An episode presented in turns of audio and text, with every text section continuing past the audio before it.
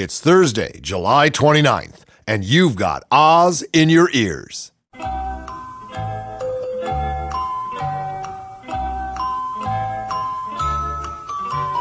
This is Yeri Jarrow, and welcome to Empire Jeopardy, the web's most popular game show. I'm your host and witness as the Empire winds itself up and just keeps unwinding.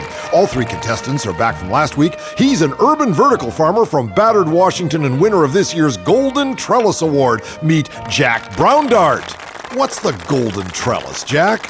Uh, it's the Oscar of vertical permaculture, Yeri. I won it for growing 380 pounds of Brussels sprouts up the elevator shaft of an abandoned factory. I brought some for you. Thanks a bushel, Jack. He was the commander of former intelligence at SINCOM DreadCent AFPAC in Hinceville, Arkansas. But he's been picked to head the Unmanned Manpower Center at the Drone Alone Air Force Base on Growler Island, Washington. Meet Colonel Butta Braunschweig. Hey. Uh, that's quite a promotion they gave you, Colonel. Once I heard about my 3D PowerPoint, they had to have me. She was a loan denier for Windjammer Gorgle in Jockey Shorts, Illinois, until they kicked her upstairs to run the whole loan denial division in their Tipping Point, Washington headquarters. Meet Swindaloo Zimmer. Happy about the transfer, Swindaloo? Working for Windjammer Gorgol is the best life sentence in the business, Mr. Yarrow. Well, the rules are as simple as our returning contestants win two and we talk, lose two and you walk. Tie it up and we come back for more. Okay, here we go. Four out of every five. What is the percentage of packaged foods that contain empty calories? What is the uh, percentage of civilians collateralized by a predator launched Hellfire missile? Yeah. What is the percentage of the unemployed turned away from every job opening? Right you are, Swindaloo. A lot of them sleep outside my office. Well, let's go again. They're invisible, hard to catch, and worth $100 billion. What's left of the salmon in Alaska? Who are all the wealthy deadbeats who walked on their mortgages? Who are the 100 Al Qaeda bums still operating in Afghanistan? Bingo, Butta! you can't find them, you can't drone them. so here we are. Swindaloo and Butta, we could talk. Okay. Jack, you're one wrong answer away from walking. Hey, don't sell my Birkenstock short, Yeri. Here it is. Last one. A clueless barfly with delusions of grandeur. Who is John Bomer? Right on, Swindaloo. It's John Bomer, the Sultan of Suntan. I speed dated him once. Five minutes was enough. And here's what you've won, Swindy. A million dollars worth of golden sacks of crap toxic derivatives. They're perfect for wallpapering your nest egg. A complete set of the president's heads in chocolate from the Franklin After Dinner Mint. Ooh, just in time for my book group. And an all expenses paid weekend on Louisiana's Gas War Island Resort. Slip into your Hawaiian hazmat halter top, order up a couple of 30 weight mojitos on us, and chill out. Talk about a private beach, Swindy. You're the only living thing within 10 miles. I guess I could take off my top. Uh, not yet. This is Yeri Jarrow, host of Empire Jeopardy, reminding you that everybody else is just a failed attempt at being us.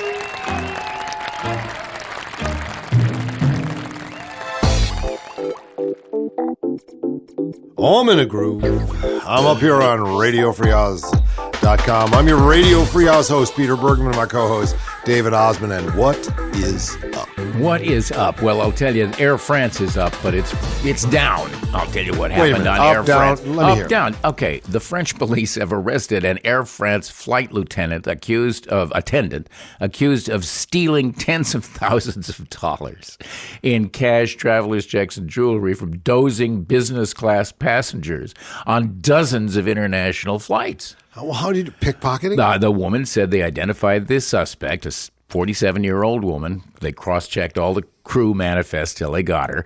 They didn't disclose her name, but said that investigators found stolen checks and credit cards in her home and that she was charged in 26 incidents, citing money problems. She reportedly confessed to stealing from sleeping travelers. Air France declined to comment. You see, in the old days when there was rough justice, they'd have just just just you know kicked her off the plane in flight. Out, You know, you're, you're gone. She has money problems, which is that she doesn't have enough money. I think that was the problem with her. Yes, yes, uh-huh, yes. yeah. But can you imagine you go to sleep on the Air France and you touch your pocket, you feel, oh, this beautiful attendant stewardess here, she's coming and feeling me up. Oh, I will feel her. Oh, where's my wallet? I don't know. Oh, no, I feel pounds lighter. or francs lighter, frankly. Well, they finally did it, and I've talked about this from the get go the passing, the final passing of the unemployment insurance benefit extension. It should have been a slam dunk. it was a horror show, right? Now, about 2.5 million Americans whose checks were cut off in recent months uh, will get their checks back retroactively and maybe be able to live that fine GOP high end lifestyle on $250 a week. The 59 39 Senate vote ended an election year stalemate that caused benefits to expire for those who've been out of work the longest in the economy, where five unemployed workers are vying for each job opening. Remember that figure? It could help you win the latest episode of Empire Jeopardy. The Senate allowed the program to lapse at the end of May after Republicans and Democrats could not agree on how to cover the $34 billion cost of extending the program through November. No, it's not that they couldn't agree. The Democrats said this is no time to think about deficits. These people are suffering. We have to get them back to work. We have to put money in the economy. And the Republicans basically said they're lazy. God has turned their face from them. Let them suffer. If you can't cover it, let's all go home and drink. Tonight, the United States Senate, this is Obama speaking, finally overcame weeks of parliamentary roadblocks by a partisan minority. He's beginning to call these bastards out and voted to restore desperately needed unemployed insurance assistance for two and a half million Americans who lost their jobs in the recession. This is Obama's statement. As 350,000 jobless Americans each week lost eligibility for payments that helped them stay afloat, lawmakers traded barbs with an eye on the November congressional elections, in which Democrats are fighting to save their majorities, and the economy is expected to be a top issue. Yeah, issue. It's the people that are an issue. It's not the economy that's an issue. No, no, no, this is just not so. It's about people, it's not about deficits. Republicans, eyeing record budget deficits, said they were happy to extend the program as long as it was paid for by cuts elsewhere in the budget, like school lunches and children's vaccinations and veterans' death benefits and probably food for dying orphans if you look closely enough. Now, here's my favorite quote from the whole thing from Tom Coburn, who w- is not burning in hell. He will, but he's not right now. Hard times require hard decisions, and what we're seeing here is the easy way out, said Republican Senator Tom Coburn. The easy way out is not to pay for this. I nominate Tom Coburn for Scrooge of the Senate. Do I hear a second? He's going to be visited, I promise you, by the three ghosts the ghosts of America past, America present, and America in the future. And there's going to be a tiny Tim on Uncle Sam's shoulder. And this man, Tom Coburn, is going to be haunted in his dreams until he finally figures out it's about people. It's not about ideology, that you can be out of work without being a slacker. This man has got to quit the Senate and go sit somewhere and look at the end of his nose until he figures it out. Officially, there are three Tea Party wingnuts uh, running major campaigns who are all given some opportunity of winning, some some chance. One is, of course, Rand Paul, who is in like eight points up. We'll see where that goes.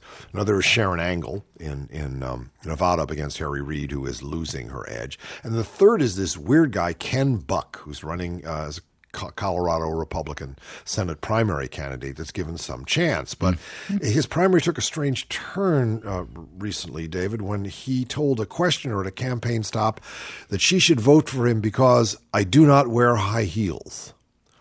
Uh, Buck was. Wait, is it that? Yeah.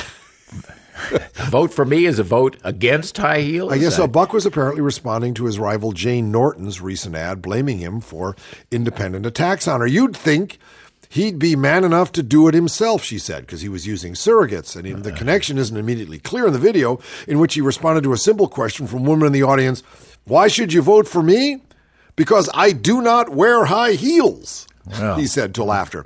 She had questioned my manhood. I think it's fair to respond, he explained. I have cowboy boots. They have real bullshit on them. He used the word bullshit continuously through the talk. Uh-huh. So that makes him a real man. Yeah. Buck spokesman Owen Loftus emails. Obviously, the comment was made in jest after Jane questioned Ken's manhood in her new ad. The Norton campaign has routinely commented about her being a good choice because she's a woman and on her choice of shoes. This doesn't appear to be true, yeah. but why not say it, right? Why not spin it out with a couple of lies? Nobody knows. Everybody's confused. Everybody, well, the, the lies, the lies are what's happening out there. You yeah. know, I mean, give me a break. The uh, the the the the lies in Arizona Just a little piece from the New Yorker recently. Uh, by the way, I yeah. think this heel may be high. The high, the heel may be high. Yeah, right. Well, yeah. as a heel, he could be high. What I want to know about this guy is how did she question his manhood? I really don't know. I think he's got it on the mind all the time. I think she just called him out by his first name, and that was enough. Oh, could be. Hey, Shorty.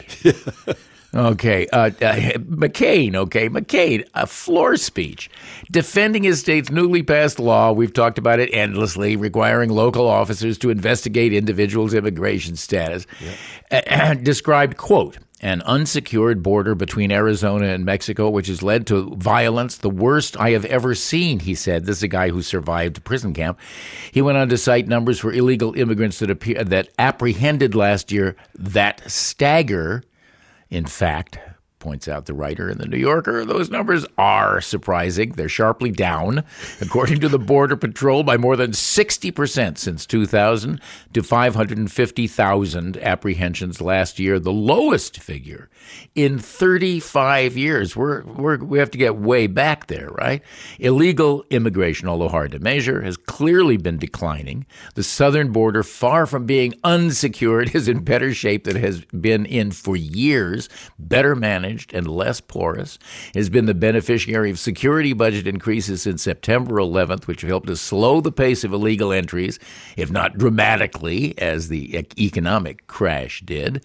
Violent crime has followed this side of the border in southwestern border counties, dropped more than 30% in the past two decades. It's down in Arizona, according to FBI statistics.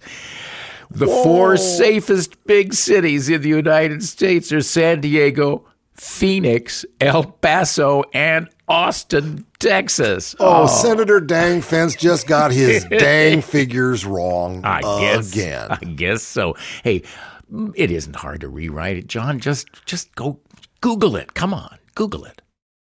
Uh, more commentary on this uh, unemployment extension that finally passed because it is absolutely emblematic of where we stand right now, having fallen into this endless pit of of economic collapse, which of course nobody's looking at really seriously. Nobody really really has a sense of it, except a few. And there's a guy in Congress named uh, Representative Alan Grayson, right? He's the guy that people find to be outrageous only because he's a bit of a truth teller. Grayson said on the House floor that Republicans are blocking a reauthorization of unemployment benefits, this is just before it passed, in order to resurrect the America of the 1930s. Ah, what a diorama! Ah, bring back the Dust Bowl and the Hoovervilles and the soup lines. There was no unemployment insurance back then, Grayson said in one of the most colorful speeches on the issue. There was no state benefits back then. There was no help for the people who had no job. All they could do, like my grandfather, grandfather in desperate straits, supporting a family of seven, was to go to the dump and desperately try to find something he could sell. That, my friends, is the America that the Republicans are trying to revive. The America of desperate straits and, for them, cheap labor. He's talking class war here. The America where people have nothing, hope for nothing, and are desperate to live to the next day. That is what the Republicans are trying to resurrect by blocking unemployment insurance day after day, week after week, and now month after month. Grayson suggested, as many Democrats have, that Republicans are unfamiliar with regular folks dealing with the job crisis. Now, I know what the Republicans are thinking, says Grayson. They're thinking, why don't they just sell some stock? Talking about the unemployed, said Grayson, who is himself a millionaire. If they're in really dire straits, maybe they could take some of their art collection and send it off to the auctioneer. And if they're in deep, deep trouble, maybe these unemployed can sell one of their yachts. And I will say this to the Republicans who have blocked this bill now for months and kept food out of the mouths of children, Grayson concluded. I will say to them now, may God have mercy on your souls. I wonder if he will. He's a pretty loving God. He's a pretty big God. So I think his tent is big enough to put those GOP hard hearted, compassionless bastards inside. Keep them out of the rain of tears. I didn't vote for Obama, um, basically because I couldn't figure out what his agenda was. He wanted to scream change, change, change. Change what? Part three of my interview with Daniel Ellsberg. What are Obama's options? How ignorant are we of the country and the culture we're occupying? Let me ask you, what options does Obama have? If you were advising Obama today, you walked into the Oval Office and said, "Mr. President, here's what I think is your here's here's the best alternative. What would you recommend?" Karzai is right now the mayor of Kabul and not a very well situated mayor at that. He has one city under his control.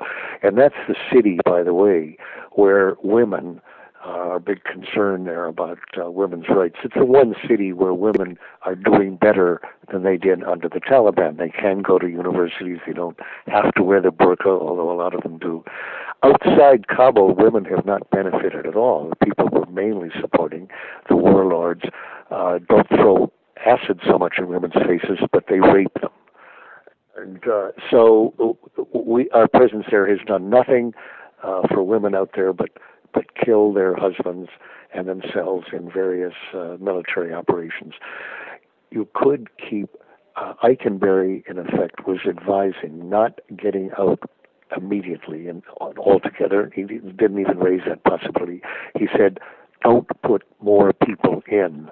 And that meant essentially don't pretend that you control much more than Kabul or one or two other cities, perhaps Kandahar or Herat, a couple of others uh, do not do search and destroy operations in effect in the countryside. Don't go out looking for Taliban in places where they and their cousins and families totally control, and they are the government. Uh, you leave that to them, essentially. And uh, uh, stop combat operations in those places, withdraw to the places where you have essentially already uh, a degree of control and negotiate with the Taliban uh, the best deal you can get about sharing uh, government responsibilities in there in that country, which is very decentralized by nature and by history. And don't pretend you have one central government that controls the whole country. Uh, basically, stop killing Afghans, stop creating recruits for your resistance, and uh, negotiate. Negotiate with the in, including, by the way, all the parties there who are involved, um, including Pakistan, right? Pakistan and uh, the Taliban, in, definitely including the Taliban, and. Uh, uh, India is involved. China is involved. Russia is uh, is in the neighborhood. Saudi Arabia, um, yeah, yeah. Iran, they're all involved. Yeah. The best the best arrangement you can to stop this war. Cut your losses. Uh, do not pretend, which is a pure pretense, that your prospects five years from now and ten years from now and 30 years from now of fighting are going to be any better than they are now. Stop pretending that you're going to build a situation of strength uh, when what you're doing is building a situation of strength for the other side that matches yours and ensures a bloody, endless stalemate. That's what we could have decided uh, 10 years ago, could have decided years and years and years before we finally did in Vietnam. And uh, get a better deal now uh, when you do have a degree of an Afghan army, only mainly uh, confronting the Taliban, before you have done more operations that simply strengthen the Taliban. Let me ask you one more question. Let us say they don't take your good advice and they continue on. By the way, if, that's Eikenberry's. What I'm saying is, I'm no expert on, on Afghanistan. I'm simply uh, saying, as somebody who saw the same process, and I did see that one up close in Vietnam, and it looks very similar to me. It makes very plausible the advice given by General Eikenberry who, by the way, and one irony here is all the rumors in the uh, papers are that uh, McChrystal having gone, some other people ought to go too, and they're talking about getting rid of Eikenberry, the one guy who told good truth to the president. He's the one they want to get rid of. And we must remember that Karl Eikenberry is one of our few soldier scholar diplomats. He's West Point. He's he's uh, uh, Princeton, Harvard, and and speaks fluent Mandarin. He's he's qualified as a Mandarin translator. This is a man of the world who can write and think and fight if necessary. And to get rid of him, I think that's the worst decision Obama. I'm a large Obama supporter generally, but in this case, I think the man has been overwhelmed by by too much fruit salad on too many generals' chests, or something's something's well, going wrong. I just learned something. I, I didn't know that he spoke Mandarin. Now, I do have to say it's not obvious to me that's the highest qualification for his being ambassador in Afghanistan. But uh, but here's an interesting thing about I learned recently about Afghanistan. I've started asking people, what do they speak in Afghanistan? What are the languages? I don't want to embarrass you, but do you happen to know what the languages are? The two main languages. Well, I think Pashtun is one of them, I believe. Good, good. That's better than nearly everybody. That's Pashtun and the other the other language. I'm trying to remember the name of it. I, it. It doesn't come to mind. I've seen it at points. What is it? Okay, it's not Mandarin. I'll no, of course not. No, uh, and it's not Arab. No, it's uh, as as many people guess. It's known as Dari, which is the uh, name given there to Eastern Farsi, and Farsi, of course, is Persian, Iranian, in other words. Uh, okay, these are two different languages. What struck me about it is I found nobody who can really, who generally knows even one of those, let alone two. And it struck me that whereas in Vietnam we didn't speak the language, Vietnamese, but really everybody knew what the language was. Yes. And in Afghanistan, we're talking about remaking a country, totally revising its its uh, uh, culture, really, and its uh, governance and everything else about it. A country where we don't even know what the language we don't speak is. Yeah. We don't know what language. What pe- most Americans wouldn't know what dictionary to buy if they were going to Afghanistan. Correct. It seems to me symbolic of a really high degree of ignorance about a country we're we're messing about in and killing people in. Hi, this is Sharzad Hackerthumb, and I play the teenage barista at the Useless Boy Cafe on Tipping Point, Radio Free Oz's new seaside soap opera. I listen to Radio Free Oz because I pick up the occasional useful Yiddish term. I know that the executives at Goldman Sachs of Crap are not simply thieves and criminals, they're mumsers and tumblers. John Boehmer isn't just a witless hand puppet, he's a schmendrick and the vice principal at my middle school is a schmohawk. When one of the stuck up girls in my class gave me grief, I told her to stop being such a schmageggy. She said I was putting a curse on her. Maybe I was. This is Sharzad Hackerthumb, and you've got Oz in your ears. Okay, one of the jobs of a governor of any state is to be the booster of the state. Sure. You want to bring business in. You want to make it look good. That's one of the things you do. In fact, yeah. it, it, it's well known, right? Well, our corn is the best. Our ham is the saltiest. Whatever. Whatever. Yeah, right. Yeah, In her quest to show why Arizona needs a tough immigration law, Governor Jan Brewer, becoming one of my most popular wingnuts, uh-huh. has pulled off an awesome rhetorical feat. She has rebranded the entire state. Arizona is no longer the sun-drenched home of the Grand Canyon, golf courses, and retirees exulting in hundred-degree lethargy. Arizona, in Brewster's telling, is a cross between a McCormick McCarthy novel and Road Warrior. Oh. Taken together, Brewer's speeches, campaign commercials, and Fox News appearances mm-hmm. offer a stern rebuke to anyone who thinks Arizona is a tranquil place. Arizona, Arizona, see, I'm already confused. Brewer told Fox News is a battlefield. It is the drug corridor of the world, she said. Phoenix, home to four pro sports teams and a well regarded trolley museum, is our nation's kidnapping capital, according to a Brewer campaign ad. Brewer has been a relentless chronicler of Arizona's porous border with Mexico, which we've just uh, found out, of course, is not true, which he said allows a daily invasion by undocumented immigrants. Who are the undocumented? The majority are drug mules, she says. Others are human traffickers, and still others carry big, strong, dangerous AK 47s. Ah, I wonder where they make those. Uh, you know, that's a good point. Do they think they make them just over the border in Mexico, or do they import them from Guatemala or Russia or China? I think Hartford, New Jersey is yeah. probably a good. From Hartford, yeah, New Jersey Hartford, to yeah, outside of the border and come across. And then, of course, there's all the headless immigrants she talks about that nobody can find. Oh, I thought those were the headless farmers that had been beheaded by the headless immigrants that well, came across the border. They just can't count the heads to find Half out. of those people are picking whatever needs to be picked in this state and several others, and we'll be doing it for the rest of the summer and autumn. Come and on. The only thing that Jan Brewer is picking is a fight.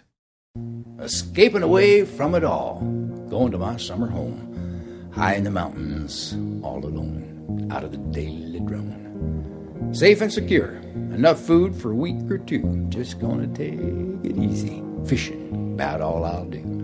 Not a word in the world except where they're biting and what I'm a. Summer home, mountain location. Far away from the city, no more bumper to bumper jet noise, no more business with the boys. Summer home, summer home. Someday it'll be just you and me. In the meantime, I'll just keep putting in my time down at the nuclear bomb factory, hoping I catch the big one before the big one gets me.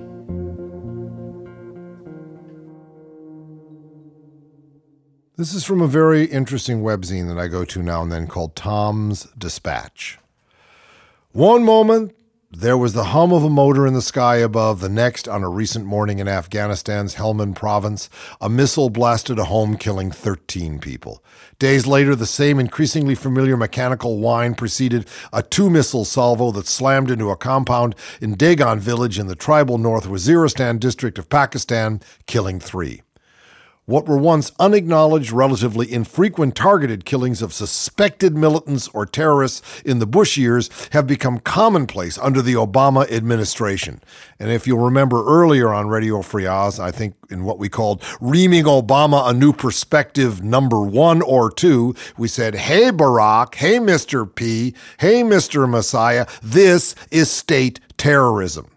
And since a devastating December 30th suicide attack by a Jordanian double agent on a CIA forward operating ba- base in Afghanistan, unmanned aerial drones have been hunting humans in the AFPAC war zone at a record pace. In Pakistan, an unprecedented number of strikes, which have killed armed guerrillas and civilians alike, yeah, kill them all, let God sort them out, have led to more fear, anger, and outrage in the tribal areas as the CIA, with the help of the U.S. Air Force, wages the most public secret war war of modern times.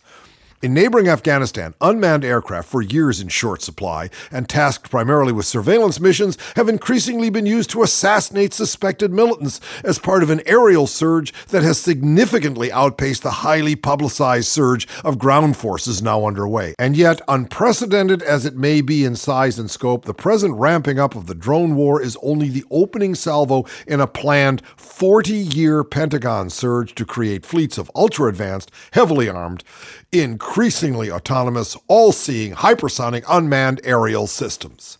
Drones are the hot weapons of the moment, and the upcoming Quadrennial Defense Review, a soon to be released four year outline of Department of Defense strategies, capabilities, and stupidities to fight current wars and counter future threats, is already known to reflect this focus. As the Washington Post recently reported, the pilotless drones used for surveillance and attack missions in Afghanistan and Pakistan are a priority with the goals of speeding up the purchase of new Reaper drones and expanding Predator and Reaper drone flights through 2013. It's going to become increasingly difficult to beat the Reaper. The MQ 1 Predator, first used in Bosnia and Kosovo in the 1990s, and its newer, larger, and more deadly cousin, the MQ 9 Reaper, are now firing missiles and dropping bombs at an unprecedented pace.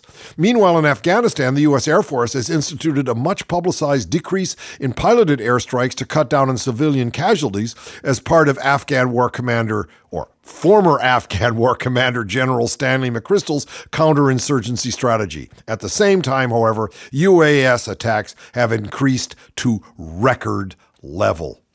Drones, drones, drones. I hate them. They're they're wrong. They should be outlawed, and worst of all, as someone who was in the army, I was no great grunt, but I was in the army, I know cowardice when I see it. And death at a distance is nothing but state sponsored cowardice.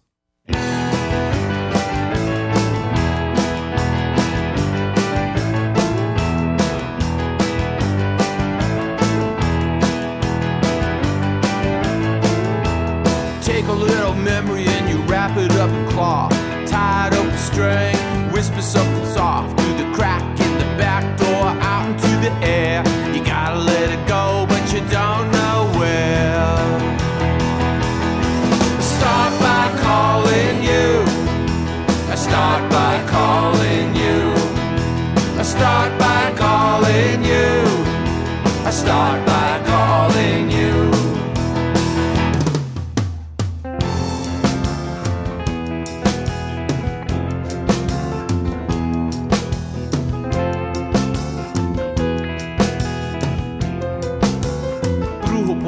Poderoso, misteriosos, revelados del Congo. ritire della maldad, brujo poderoso, chengo macho. Buenos sueños convertidos en realidad. Buenos sueños convertidos en realidad.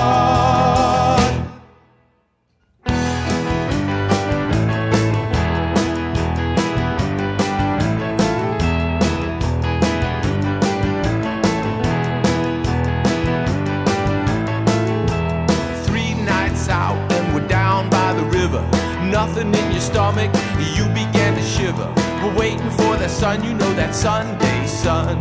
Then we'll go marching, baby, one by one. I Start by calling you. I Start by calling you. I Start by calling you. I Start by calling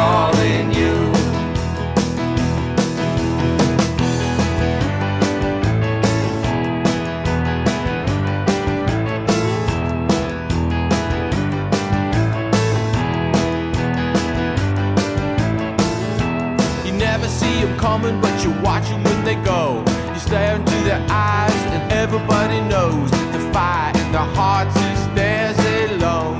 You never see them coming, but you watch them when they go. Start by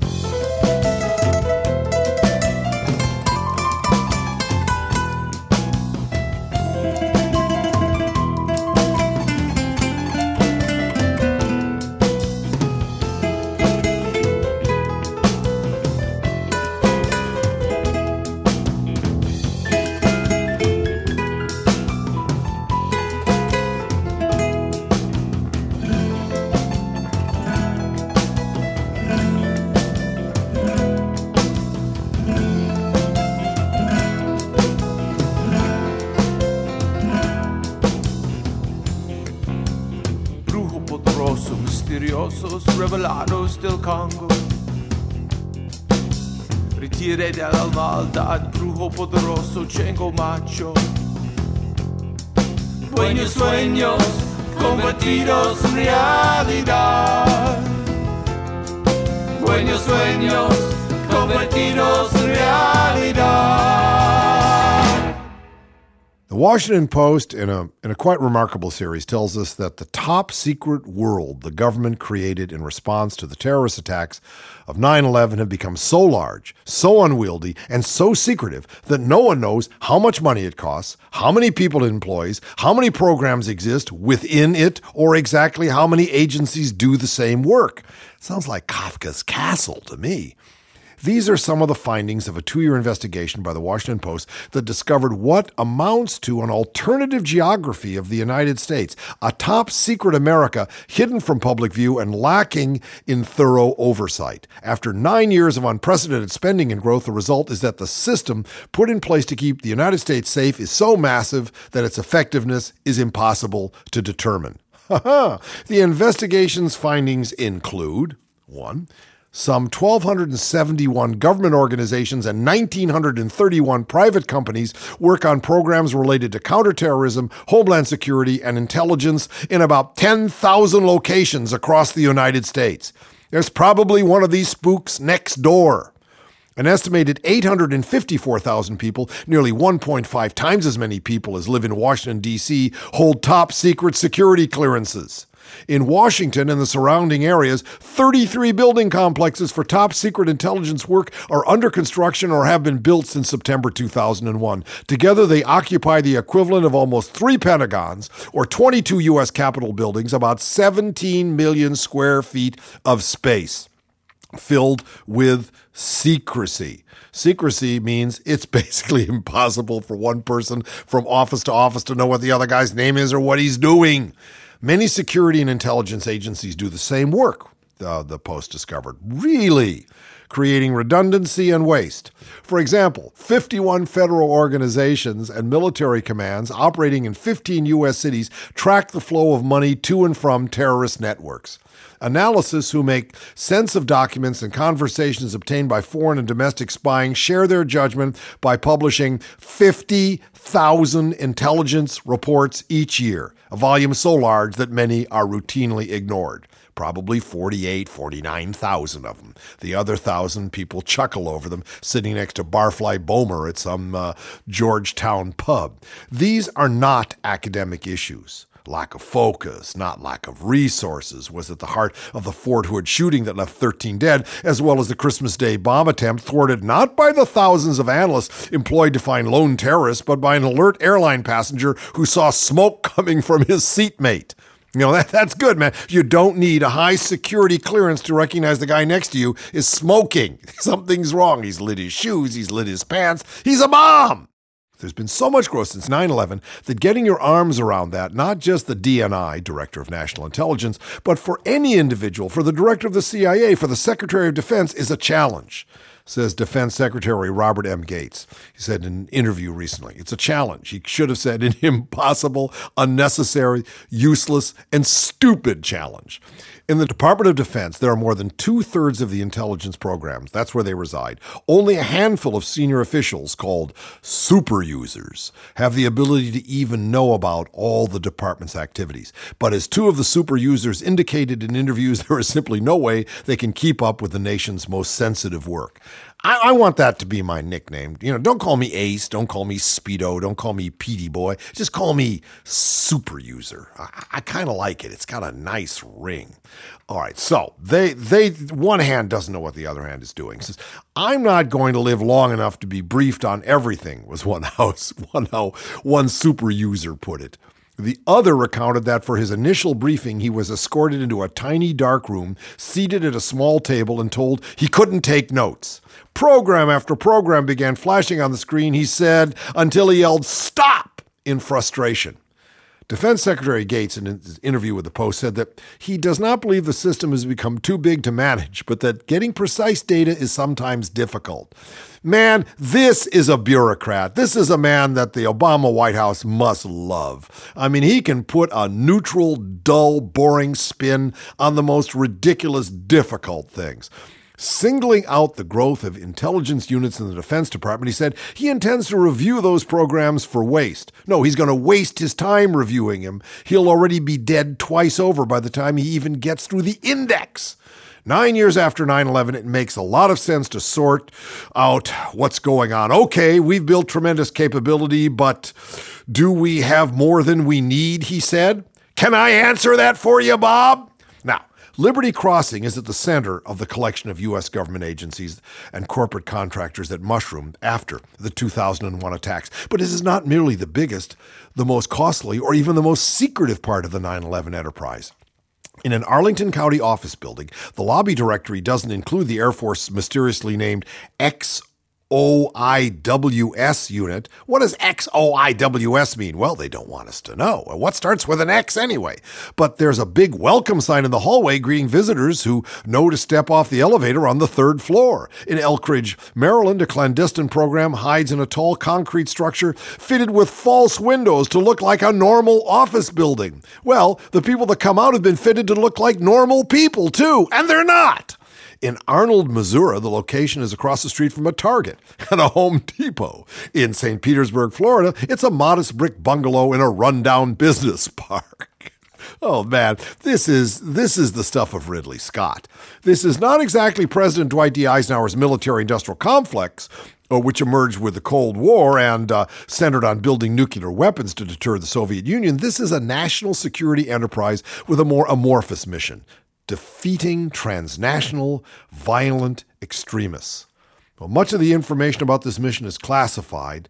That's the reason it's so hard to kind of assess just how successful it may be. At least 20% of the government organizations that exist to fend off terrorist threats were established or refashioned in the wake of 9 11. Many of them existed before the attacks grew to historic proportions, as the Bush administration and Congress gave agencies more money than they were capable of responsibly spending.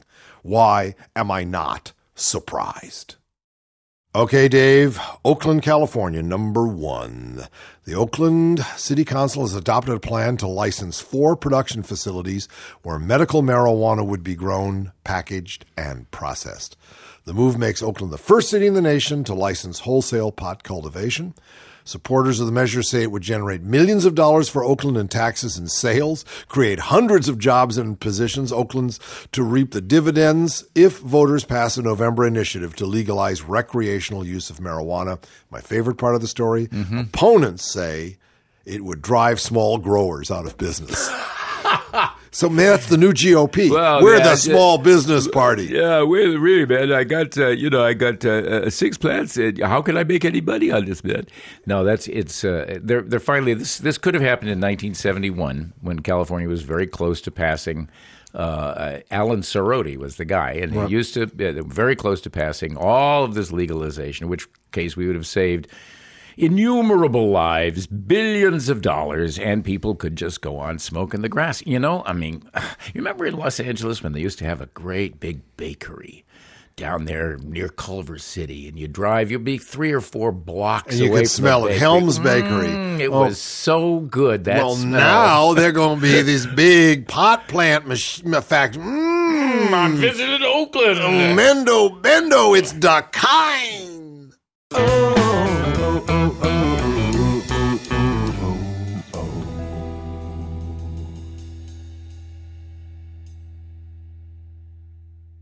Part four of my interview with Daniel Ellsberg. What is the end game? How long will we be there? Well, let me ask you this: If indeed we continue the strategy that we that seems to be where Obama's going, what do you see as the end game? What's going to happen to us in Afghanistan? Do you have any idea? Do you have a vision of the Yeah, end? no, I have a, a fairly clear idea. I would say, as I see, uh, on the one hand, um, uh, Obama spending months fighting against, I imagine, his, uh, but uh, nevertheless compelled to give in to the military, to McChrystal and Petraeus, on sending not all the troops they wanted at first, 80,000, but sending 30, 40,000 troops there now. I see them uh, moving toward getting rid of the one guy who foresaw this clearly, Eikenberry, in favor of Petraeus, who uh, uh, has sold the army on this counterinsurgency doctrine and really gotten it wed into a doctrine, which was, by the way, my job in Vietnam to learn and to promulgate the doctrines of counterinsurgency. And I, I got to know a lot about that in Vietnam can see it here. I see it has no promise whatever in Afghanistan, but I predict it's going to be applied for a while. And so I think the likely, not certain, but the likely trajectory in Afghanistan is going to be more of the same. And by that, I don't just mean the continuation of what we're doing, but the escalation, genuinely more. Not only is Obama and even Biden now backing away from this supposed July 2011 date for beginning to withdraw troops in Afghanistan, which I may say I never believed in for a moment. I believe that what's going to happen is not just that we're only going to withdraw a few troops in July, as Biden just said, not as he was earlier saying a month earlier, a lot of troops. I think that's going to be illusory altogether. Uh, as they withdraw some troops, they will shortly be putting in more troops. And I expect uh, over time the military to be requesting uh, more of that 80,000 they originally requested. Uh, 40,000 is not enough, and 80,000 is not enough. And if and when, which is very problematic, they begin to withdraw troops significantly more from Iraq, which is not going to meet schedule either, but those troops are going to go to Afghanistan. And I th- still think that two years from now, uh, there will be more troops in Afghanistan than there are one year from now, and more than there are now. It's going to be a rising, escalating stalemate, as was the case in Viet in Vietnam. It's going to be an increasingly bloody stalemate. Uh, they're even now talking about more U.S. troops than ever before. I think it's some 33 or something in the last month. Well, that's still a small number uh, by these standards. It's going to get larger, and it's going to go on. It's going to bleed like the Gulf oil spill, I think, below the surface for quite a long time. What an image. And you know, Dan, the difference is, is that in Vietnam you had a national, you were fighting an actual army. It was an, there was an actual war going on. It wasn't an occupation the way this is. This really isn't a war. This is an armed occupation and there's, there's really no real enemy. Yeah, the Taliban are the enemy, but you know, they live there. And you know, you can be a Taliban one day and an opium grower the next. You can make those kind of choices. How, you know, where does it end? There, there is no embassy to fly off of, right? There, there are no helicopters to dump in the ocean. How do we leave? No, the uh, okay. Let me disagree with you a little on that Please. on that comparison. I think the the it's really closer to Vietnam, although it hasn't yet reached the scale of Vietnam uh, in casualties on our side. Uh, but I think it's closer than you suggest there really Vietnam was pretty much an occupation. Yes, there were regions we didn't go into very much, but that's true in Afghanistan as well. There are regions that are no go. Uh, uh, but in fact, this movie that I can recommend, Restrepo, named after uh, an outpost named after one of the first Americans to be killed uh, in that unit. Well, it's very. You look at that, you see nothing worthwhile happening, dying and killing going on horrible physical efforts being made in this uh, unforgiving uh, environment. After a year, after a year, they live. Tell, they leave, telling themselves at the end of the movie uh, that they've accomplished something, which the viewer hasn't noticed. You know, nothing has changed. And the end of the movie is, and then the U.S. Army abandoned the Korengal Valley. You know, a little bit later, meaning they left it to the Afghans. This Afghanistan uh, yeah, that's the way it was eventually in Vietnam, and that's the way it's going to be in Afghanistan. We will eventually leave Afghanistan, but I'll tell you, I don't think it'll be in 10 years the way it was in Vietnam. Vietnam was not in the middle of the uh, oil region of the world a place that we really want to have bases there for a very long time. It was nice to have Cam Ranh Bay, but we've lived very well without it. Uh, we really want bases in Afghanistan as in Iraq.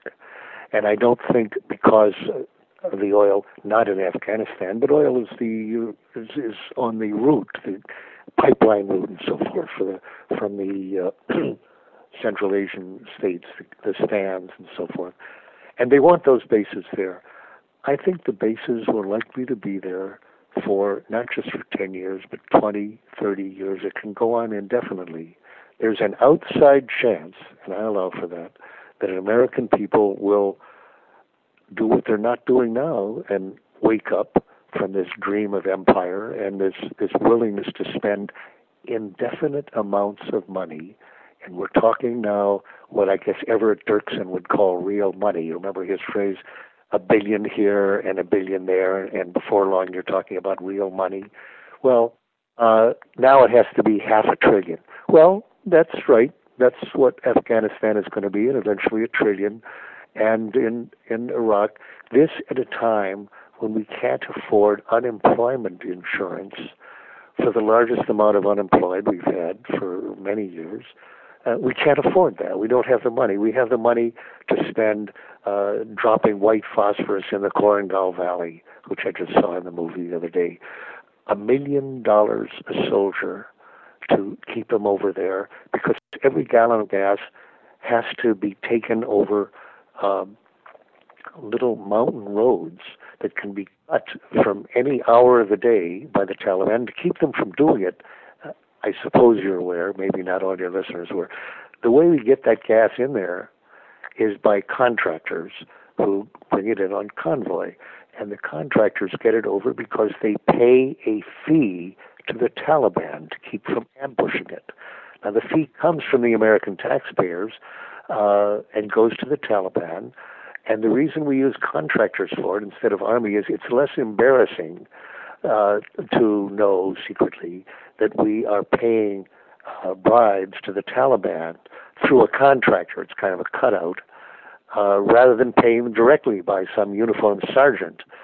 So uh, we really are supporting the Taliban with those fees we're paying over there. But meanwhile, the fees make the gallon of gas extraordinarily costly. So for this, we are spending literally hundreds of millions of dollars, uh, leading up to billions and trillions, uh, for that useless conflict over there at a time when just about, if we were making the comparison, anyone in the country could see we can't afford that. We can't afford that. Usually the U.S. doesn't have to think about wars. You know, we're so rich that uh, we can have guns and butter. Well, that's not the way it is now. And that war is one that we should be asking ourselves not only the question, which I, I say I focus on, why are we killing those people and why are we dying? But also, can we really afford to be doing this? These murders are costing too much. Yeah, you know, uh, Panetta said that there's only a hundred Al Qaeda left in Afghanistan. We spend a hundred billion a year. That's a billion in Al Qaeda. It's a lot of money. Well, remember, it's not only it's not only Afghanistan. They're right on the borders of Pakistan. Of course. So as Panetta was asked the other day, well, how many how many um, if there's only a hundred or less than a hundred in Afghanistan, how many are in Pakistan where we're sending the drones and so forth? So the answer was uh, more, more. Well, how many more? Well, you know, not a lot. Some more. How many more? Several hundred. So there's a hundred Al Qaeda we're fighting with 130 130,000 troops we're going to have in uh, in Afghanistan. That's uh, that's a thousand to one, isn't it? And uh, and there's several hundred in Pakistan. And more growing well, as we speak. We, don't have any troops in Pakistan yet, just drones. Yeah. But there will be troops in Pakistan. Yeah. The, the border, it will seep over the border. There will be raids into Pakistan, and we'll be fighting a war in Pakistan against those several hundred Al Qaeda yet. Dan, can I ask you one one other thing, which is not which is not uh, specific to this, but I and and if if you wish to talk about it, I know that you're working on a book right now, and I I wondered if you might be able to tell us a little bit about what's going on. Is that okay? Well, that's another yeah. horrible story. So, but it's about the risks of nuclear war, which I think are very very underestimated oh. by everyone. From my experience, which before I worked in Vietnam, I was working on problems of nuclear war, command and control of nuclear weapons, nuclear war plans, possibilities of unauthorized action. Yeah. And those risks, I say, have always been much greater than people outside the system were allowed to know.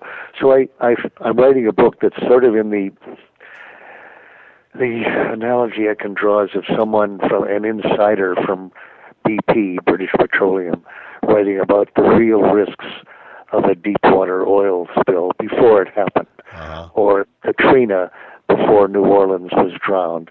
And it's not a popular subject, I'm afraid, but uh, who knows? Maybe it'll lower the danger. Well, we certainly hope so. You've done that before. Dan Ellsberg, it's it's been a pleasure talking with you, and I hope we have the opportunity of, of speaking with you again on Oz. It's it's really been quite wonderful. Thank you so much. Okay. Thanks for having me. Bye.